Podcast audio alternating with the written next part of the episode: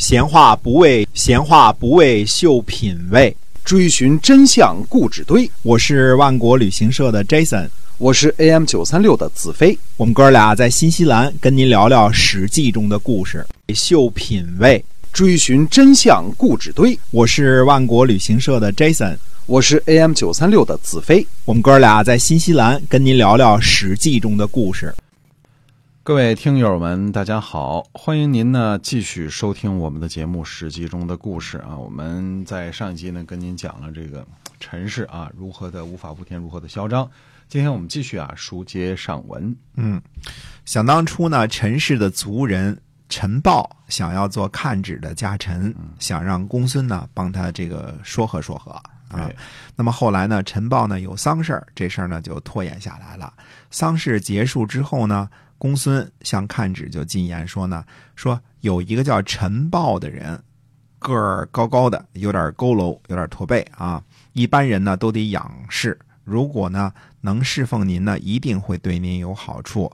他呢想做您的家臣，但是呢，呃，不知道他这个为人如何啊，而且呢姓陈，所以呢很晚才告诉您。看纸说呢，说有什么可怕的？关键看我如何使用他吧，嗯，让他来做我的家臣吧，嗯。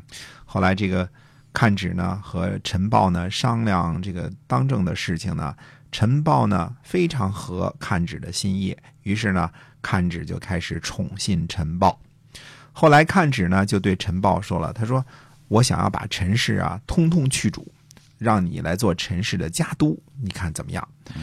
陈豹呢就回答说呢，说我呢。只是陈氏远方的支属，而且呢，陈氏和您不和呢，也只有几个人而已。为什么要全部驱逐呢？哎，陈豹呢就把看纸的想法呢告诉了陈氏。看啊，这个一笔写不出俩陈字来啊。陈氏中的陈逆说呢，看只得到国君的宠幸，如果我们不先下手呢，一定会遭殃。于是呢，陈逆就偷偷的住进了宫里。我们从这件事上就是得出的结论，就是说啊，这个齐国的这个这个安保工作真是稀松二五眼啊！这个前杀人犯就这样这个公然就混进宫里了，成功潜伏了。呃，我一直怀疑这个齐国公检法体系的这个工资标准是否定的过低了，因为没见他们公检法这个做出过什么像样的事儿啊。呃，逃犯说跑就跑是吧？这个杀人犯也是这个。越狱而出啊！这拿人家没辙。哎，公元前四百八十一年的五月十三日，陈成子兄弟呢分乘四辆车进宫，看指呢从议事的帷帐当中出来呢迎接陈氏兄弟进宫之后呢就把大门给关上了。看指下边守卫的人呢见势不妙就这个起身抵抗，结果呢被陈逆杀死。里边有一潜伏的嘛，对吧？这时候呢齐简公呢正在和妇人。在高台上饮酒作乐，那国君的正事儿嘛，对吧？陈成子呢想把齐简公呢送去寝宫，齐简公呢就生气了，就拿着戈出来，呃，准备呢击打陈成子。陈成子呢就害怕，跑到了外边的库房。那听说呢国君还在发怒，就准备呢自己逃跑流亡得了。啊，还说什么呢？说谁稀罕呢？哪儿没国君呢？嗯，这时候呢，陈逆。啊！拔出剑来说：“犹豫不决会坏大事的。谁不姓陈呢？您今天敢逃跑，我不杀你，我就对不起陈氏的祖宗。”这是陈逆对他们的家督说的啊。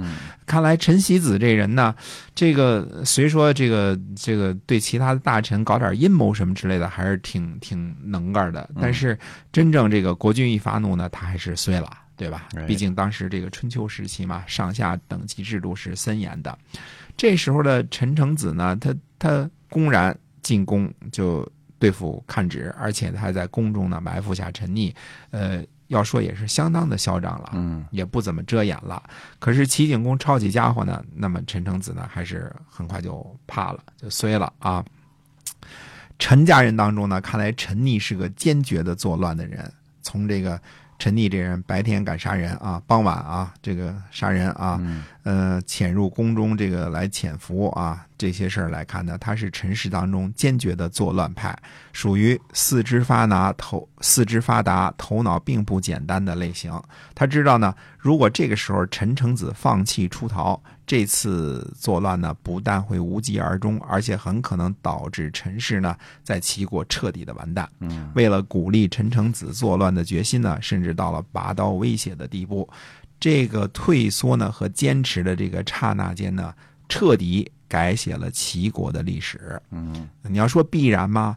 陈家呢在齐国收买人心，剪除对手，篡逆之之之心呢，可以说是，呃，路人皆知了啊。这个要说。偶然嘛，陈溺这个人物在关键时刻起的作用，那是绝对不能忽视的。嗯，这就是历史的诡异之处啊！成败往往兼不容发，在一个念头或者某个人的坚持之下呢，一件大事就这样发生了。对啊，并不是事先什么什么事儿都谋划好的，有的时候就是偶然的一件事儿啊。呃，陈溺这名字起得好啊，就就就是一个逆 是吧？就是一个反叛啊。嗯，呃，起得真好。呃，看止呢就趁机逃了出去，纠集部署呢前来攻打国军的住所。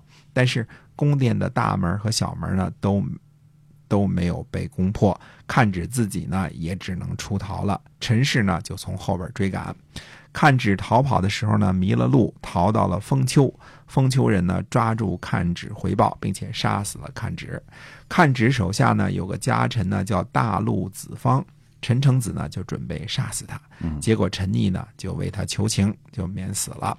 大陆子方呢假借国君的命令呢招征召了一辆车啊就逃走，结果呢陈氏手下的人呢逼着他呢这个回头向东走，出了城门之后呢陈豹呢送给他一辆车，大陆子方呢不肯接受，大陆子方说呢说陈逆为我求情。陈豹这个送车子给我，我呢侍奉看旨，却和他的仇人呢有私交，这让我又怎样去这个面对鲁国和魏国的士大夫们呢？啊，无颜面对哈。对，最后大陆子方呢是逃去了魏国。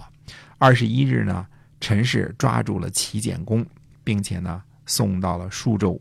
齐简公说啊，说我后悔不没有听从这个祝玉央的劝告啊，要不也落不到今天这步田地。对，六月初五呢，陈氏在舒州杀死了齐简公，立齐平公。从此呢，陈氏掌握了齐国的大权，距离正式篡位呢，只需要开会表决，全体通过了。哎，嗯，就是这个开始 一件历史上的大事儿哈。嗯嗯，是的。那我们今天啊，史记中的故事呢，就先跟大家分享到这儿。后续如何发展，您一定要关注我们的节目。好，我们下期再会，再会。